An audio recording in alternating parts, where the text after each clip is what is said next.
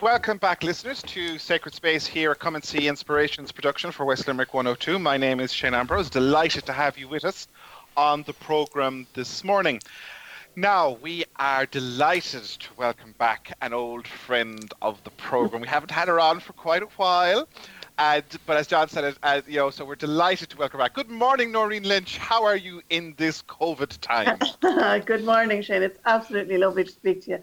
Good morning, John. Good morning, Anne. It's good to be here. Thanks a million for the invitation. I'm in Dublin, but it's lovely to be able to chat to you across the, the airwaves and to be able to, to share this time with you. Um, all my family's in Limerick, so it's to be connected with, with Limerick through the programme is very special. Well, we're delighted to have you on and as you said, of course, for it's it's very much uh, trying to make the connections.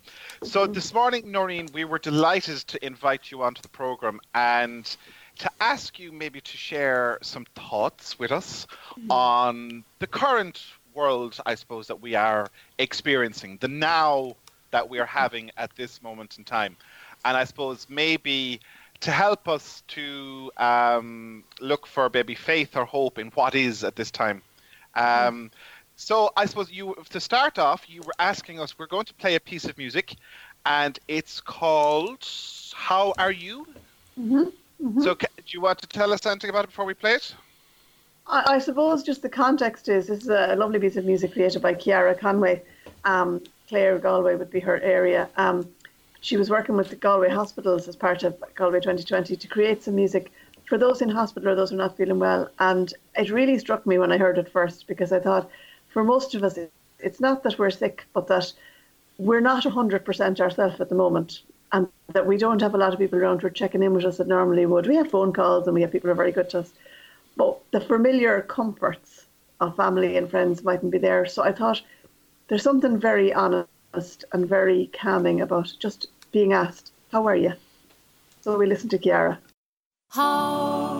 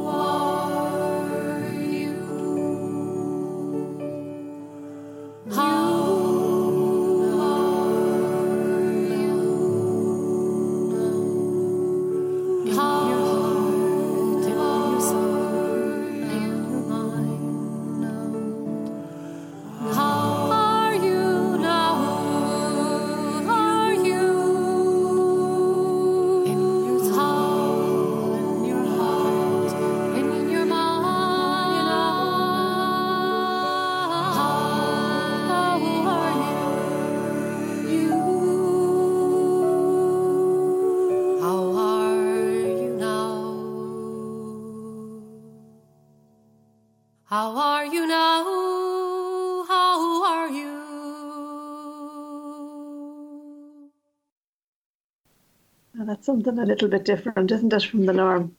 That uh, you took the words out of my mouth. That is, it's it's different, but at the same time, it was very, I don't know, very calling. And I suppose the the thing that struck me, Shane, was that often for, for people now, there's a sense of not being in their own body or not being quite themselves. Um, and say, how are you in your mind and in your soul and in your body and in your heart? And and just to sit with that a little bit, a friend was saying to me that you know, he, they said this year it was funny. Holy Week was nearly easier than Easter because in some way in Holy Week I could journey with Jesus and I could really have that sense of going down into the tomb. But I found it hard to have a great sense of resurrection afterwards. I found it a bit of a struggle to say, yay, everything's perfect, when I was still inside. And there was somebody who was cocooning and who just said, I'd love to just get out for a walk. And I, you know, I, kind of feel I'm down in something. So the image that came into my head when I was thinking about it was these very famous caves in Lascaux in, I'm probably pronouncing it right, in France, or pronouncing it wrong, in France, where there was explorers went down exploring these small dark caves and they went right down into the caves and it was quite dark, quite dusty. And somebody raised a torch up and they suddenly realized that the whole roof had been covered in amazing prehistoric art. There's some of the most famous caves in France. There's these beautiful paintings of buffaloes and uh, of all different animals, and, and they, they're in these beautiful tan colors. And the the image when I saw it, it just I thought of that thing of being down in the darkness and thinking, how could you find God in the middle of this when you're feeling a bit down or a bit dull in yourself? And that without even realizing it, around us there was this beauty that these people hadn't thought of. And I, I suppose where it led me was into into a poem that I've been kind of going back to a lot over the last few weeks. If you don't mind me sharing that, I'll, I'll, I'll keep talking, Shane, while I can.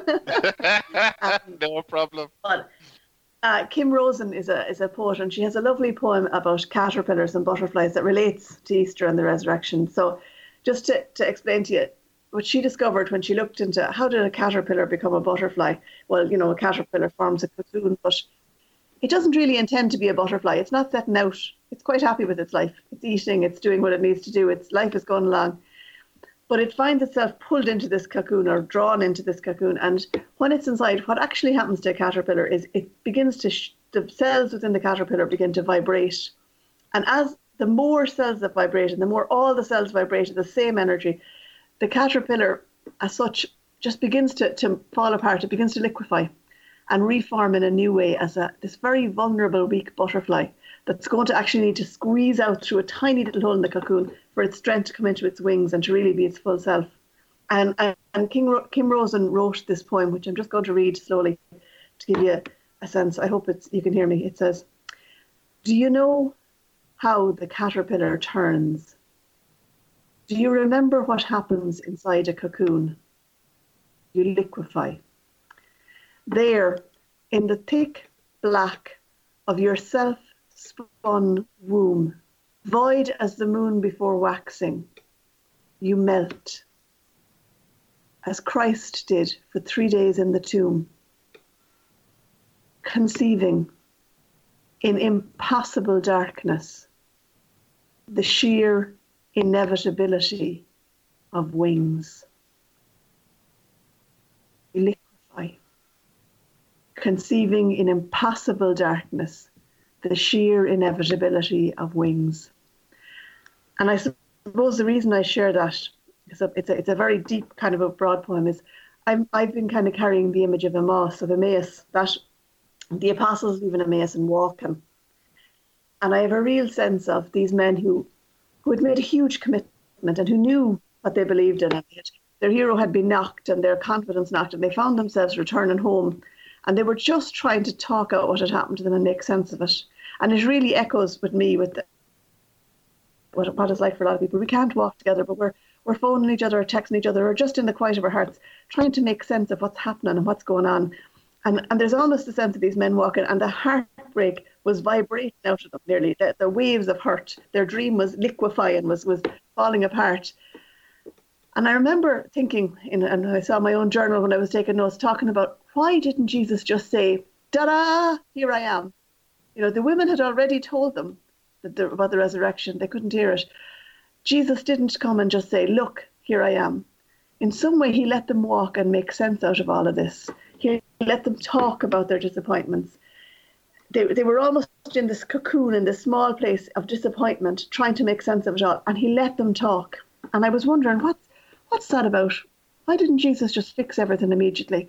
And what about for me? when I'm in the middle of trying to make sense of COVID and all that's going on. And I was lucky enough, I, I, I got to read a, an article by Rebecca Solnit during the week. Somebody sent it to me. And she had a beautiful article. What she said was that during when this started, she started to go online and read fairy tales for children, but she tried to pick things that were interesting because she said fairy tales are not like superheroes. They're very ordinary people trying to figure out really difficult stuff. And she said, nearly all of us would like to be at the end of the story, Because to live in the middle of it is to live in suspense and uncertainty about what will happen. Should we, we want to know how it ends. And if somebody would tell us COVID will be over on May the 5th or on June the 30th or on even December the 31st, once we'd know, we'd be happy, we could plan. And I thought, isn't that so like what was happening with those men on that walk coming out of Jerusalem, walking towards the Emmaus? They were thinking, would somebody tell us the end of the story so that we'd know then we could relax? So really, they really get what it's like to be in the middle of the story of not being sure what's happening next, not knowing what's coming on. And she kind of talks about how when when we come out of the story, all of these fairy stories, all of these hero stories that we carry, always things are different. And when we come out of this story, things are going to be different too. And for the apostles, things were going to be different. But we look at it and we say, oh, they had a great experience. They saw Jesus and knew everything was fine. But in truth, what happened was they went from being absolutely certain of their disappointment to having this great, amazing revelation. And then they ran back to Jerusalem with excitement. But they had to figure out what does all this mean? And everything's changed utterly. What can we do? And knowing the end wasn't going to help them, actually, there was something about trying to sit and sit with sheer not knowing and say, what can we do? And so that piece of music, trust, surrender, believe, receive, that we heard at the start, really just spoke to me as that, that sense of needing to almost say, Lord, I don't know where this is going. I'm not sure what I'm doing with this. I'm not sure where it's taking me. I'm going to try and trust you. And then at the same time, there was a little bit of me going, oh my God, if I was able to be that calm, sure, I wouldn't need, I'd be fine. I'd be praying away, I'd be fine. I, I find myself in the middle of all this, recognizing the apostles, being very clear that Jesus is with me, but I am so antsy and easily irritated and, and trying to be all Easter positive, I find really tiring. I, you know, there's days I just don't have that in me. hmm And so I came back again and I said, Lord, you know, where are you calling me in this? And I came to one other thing. Am I okay for time, Shane, or am I talking too much? You're fine. Keep going. I came to this lovely piece um, by Sarah Bessey that I found very helpful, and I share really just that it might be helpful for any of us. Sarah's a mother of older and younger children. She's an American woman. And she said that she's living in a house with so she's an introvert, so she's exhausted at the end of the day and she loves her 30 minute bath and trying to get small moments in the day. She was saying to herself, you know, why can't I be all positive and just love everything and love everyone? And that was her, her dream that she would be a person who would be real positive. She, she found it hard. And then she remembered this poem that she had found from Daniel Ladinsky. And I'm just going to read it for you and offer it as just a final thought. He said, I think God might be a little prejudiced. For once, God asked me to join him on a walk through this world, and we gazed into every heart on this earth, and I noticed God lingered a bit longer before any face that was weeping, and before any eyes that were laughing. And sometimes when we passed a soul in worship, God too would kneel down. I have come to learn God adores his creation. I have come to learn God adores his creation. And so, Shane, I was thinking that when Jesus was walking with the apostles, it would have been very tempting for him to rush in and give them the end of the story.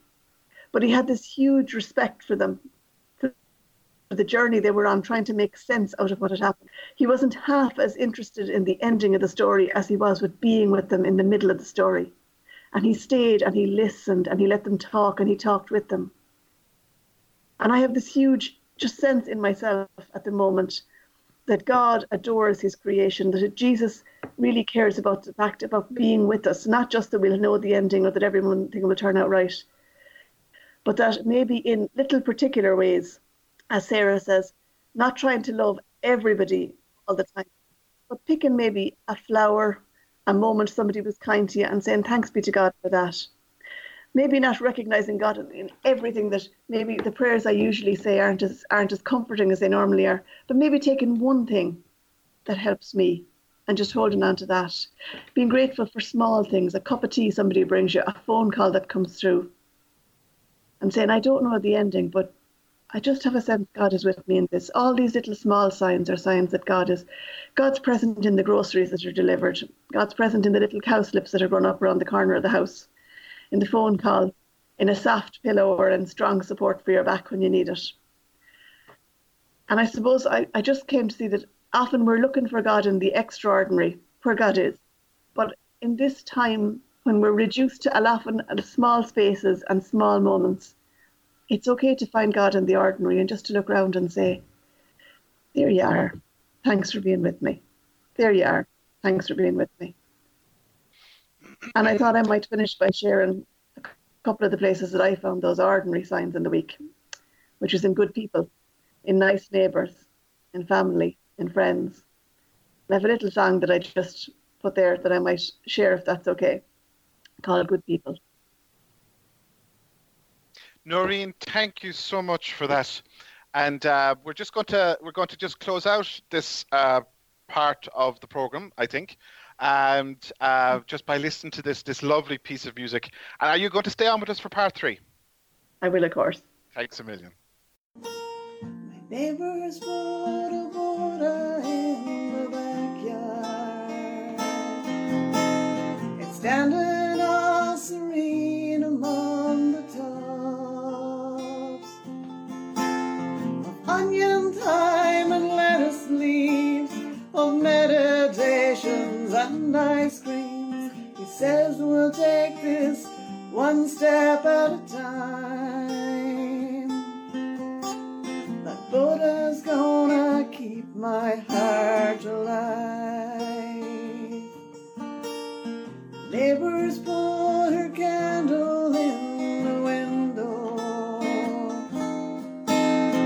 sure it's gonna fall on someone's head.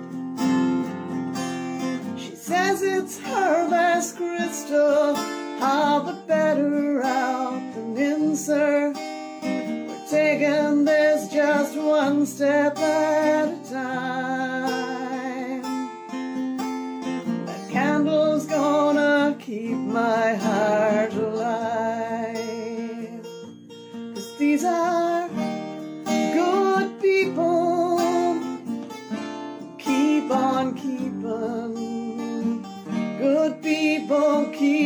keep